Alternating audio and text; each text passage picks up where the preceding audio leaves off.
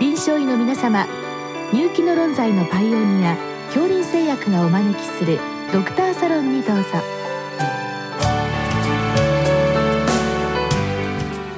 今日はお客様に聖ルカ国際病院女性総合診療部部長桃枝幹夫さんもお招きしております。サロンドクターは青い会柏田中病院糖尿病センター長山内俊和さんです。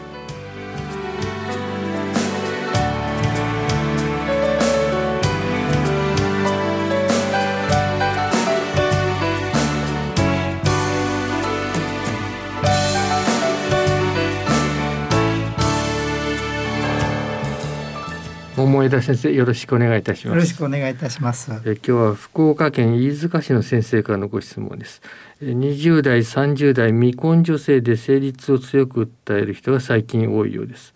医師の対処方法と知見をご教示くださいということでございます、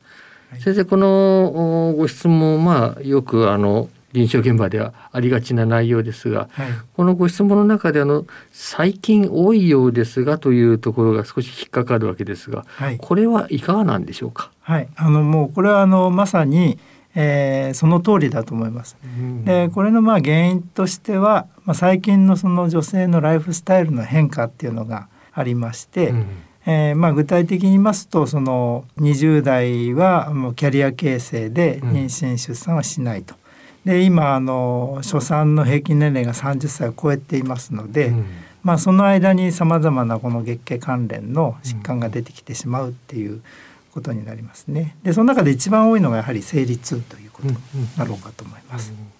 まあ、この生理痛の、まあ、痛みですけれどもこれはあの機能的な気質的といった違いあるわけでしょうか？はい。まああの今先生おっしゃったように気質的な疾患は具体的に代表的なものは子宮内膜症とかですね、うん、まあ、その関連の疾患の子宮腺筋症とか、まあ、こういった病気があるわけですけれど、うん、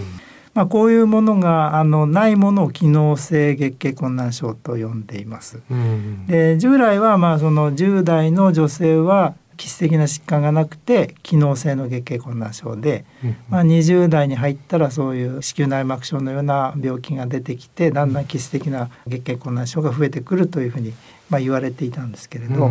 あのまあ、最近この増えてるというのは実際にはもう昔は機能性月経困難症からもうその20代の早い時期に妊娠出産を始めて、でしかもあの3人も4人も5人も多産であったということによってこういうあの基質的な疾患になりにくかったのが、うん、まあ、最近はその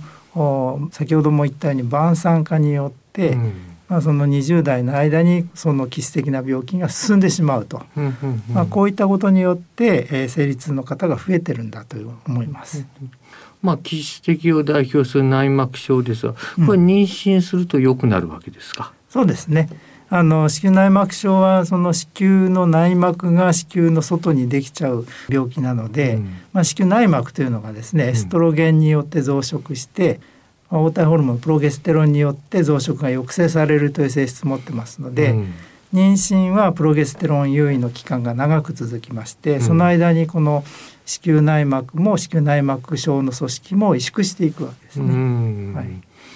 まあ、そうしますとこの痛みといったものとの関連はっきりするわけですね。はい、うん、そうです。まあ、妊娠が多くなると、まあ、これ生理自体も減るということも 考えられますから、はい、まあ、当然生理痛自体も減ってくると考えてもよろしいわけですね。そうですね、まあ、だから本来は、あのまあ、原始的というか昔のようにですね、うん、早い年齢で妊娠出産してまあ、しかも一人じゃなくて何人も埋めるのがまあ生物学的には理想なわけですけども、ただまあその社会的に女性のキャリア形成とか女性活躍とか言われている今の現代社会ではそれもなかなか難しいので。まあ、その30歳ぐらいまでは妊娠しない生活というのに対応したあの医学的な介入っていうのが大事だと思います。うんうんということですね。うん、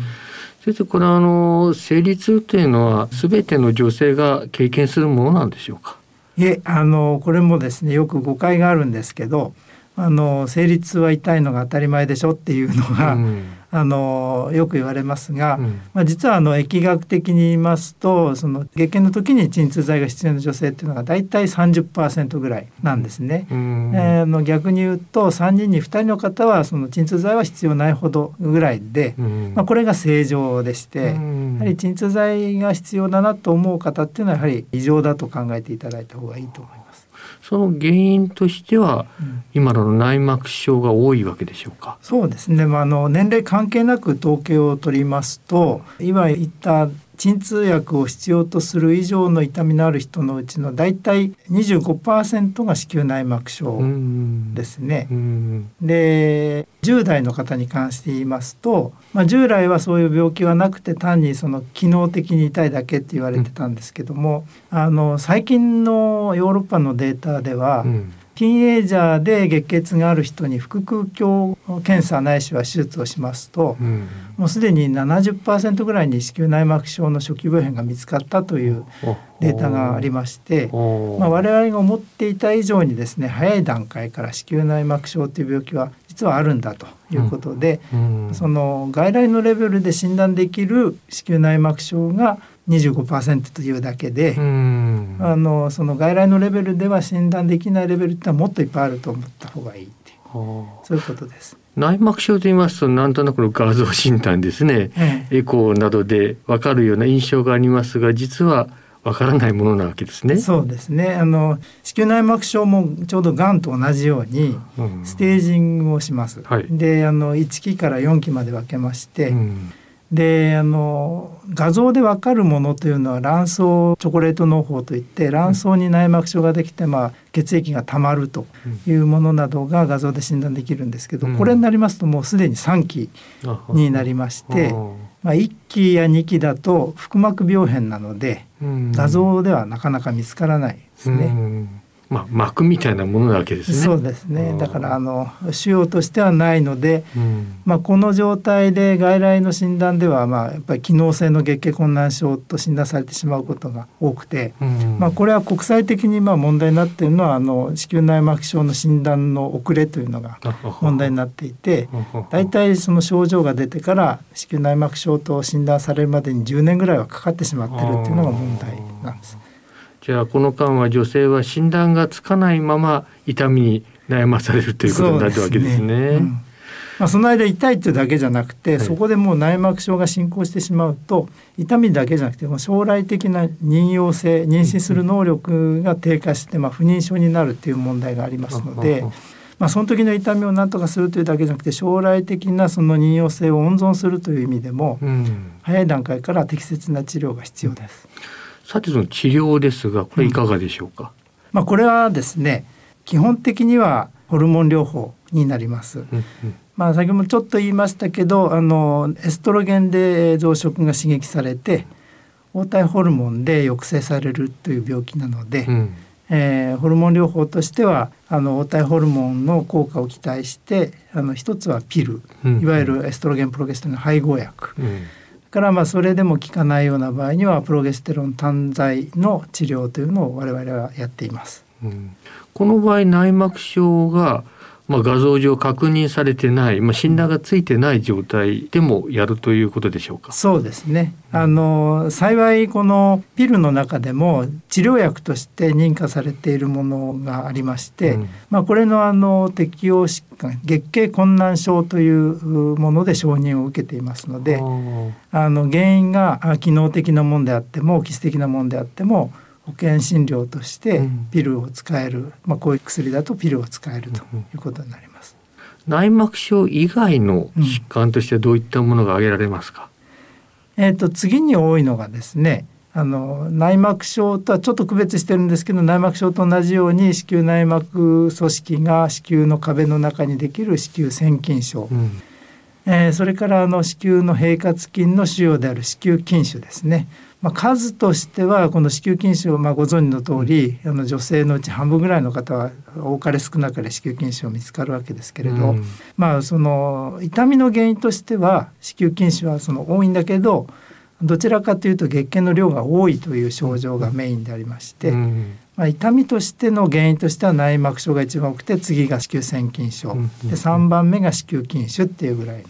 順番です。うん、まあ、子宮筋腫と腺筋腫これも画像で割に出やすいという特徴がありますので、でねええ、まあ、診断はつけやすいということですね。え、でこういう子宮腺筋症とか筋腫っていうのは子宮内膜症に比べますと発症年齢がちょっと遅くて、うん、まあ、30代から見つかってくることが発症してくることが多いんですね。うん、ただまあこれについては内膜症と違ってちょっと予防が難しいところがございまして。あのやっぱりなっちゃう前になんとか したいところなんですけど、まあ、ちょっとあのなってからのホルモン療法ということになりますのでちょっと内膜症とは違う対応になります。まあ手術でというところでしょうがやはりここにも少し問題ありますですか？そうですね。やはりあの将来妊娠をまだ希望している年代でこういう疾患になりますと子宮全摘するわけにいかないのでやはりあの筋腫だけを取る手術とかですねが必要になりますけど、まあ、これについてはあの再発もしやすいですし、うん、あの傷のついた子宮が残るということによってあの妊娠中あるいは分娩のリスクも上がりますのでまあ、できるだけ、えー、したくないと、まあ、最終手段というふうに考えております。まあ、最後にですがもう対症療法っていうのも出てくると思います。これはあの、うん、内膜症といった診断がなかなかつきにくい、うん、まあまず最初に婦人科の先生にそのあたり判断していただいて、ええ、まあ、先ほどのホルモン療法に至らないケースは対症療法とい。うことになりますが、これはまあよくやられる N セーズでよろしいわけでしょうか？そうですね。基本的には N セーズないしはアセタミノフェンですね、うん、こういったものを使っております。うん、先生がご推奨されている使い方はどういったものでしょうか？えーまあ、今言ったようなお薬でなんとかなってる場合はそれで結構だと思います。あの月経痛の場合は月経の期間だけの短期間ですので、うん、あの長期の副作用はあまり心配する必要はないんですが、うん、ただそれでも抑えきれなくて鎮痛薬で何とかしたい場合はあの長時間作動性の鎮痛薬を使っていただくと、うん、割とあの少し痛いかなあるいは月経が始まるかなっていう時からもうすでに予防的に飲み始めるということができますのでそういう使い方をしております。まあ、SR 的なものを使って、ね、まあ、ひどくなってくるだったらば少し追加すると追加するそういう形でよろしいと思いますね、はい。はい、それがちょっとコツだと思います。どうもありがとうございました。はい。ありがとうございます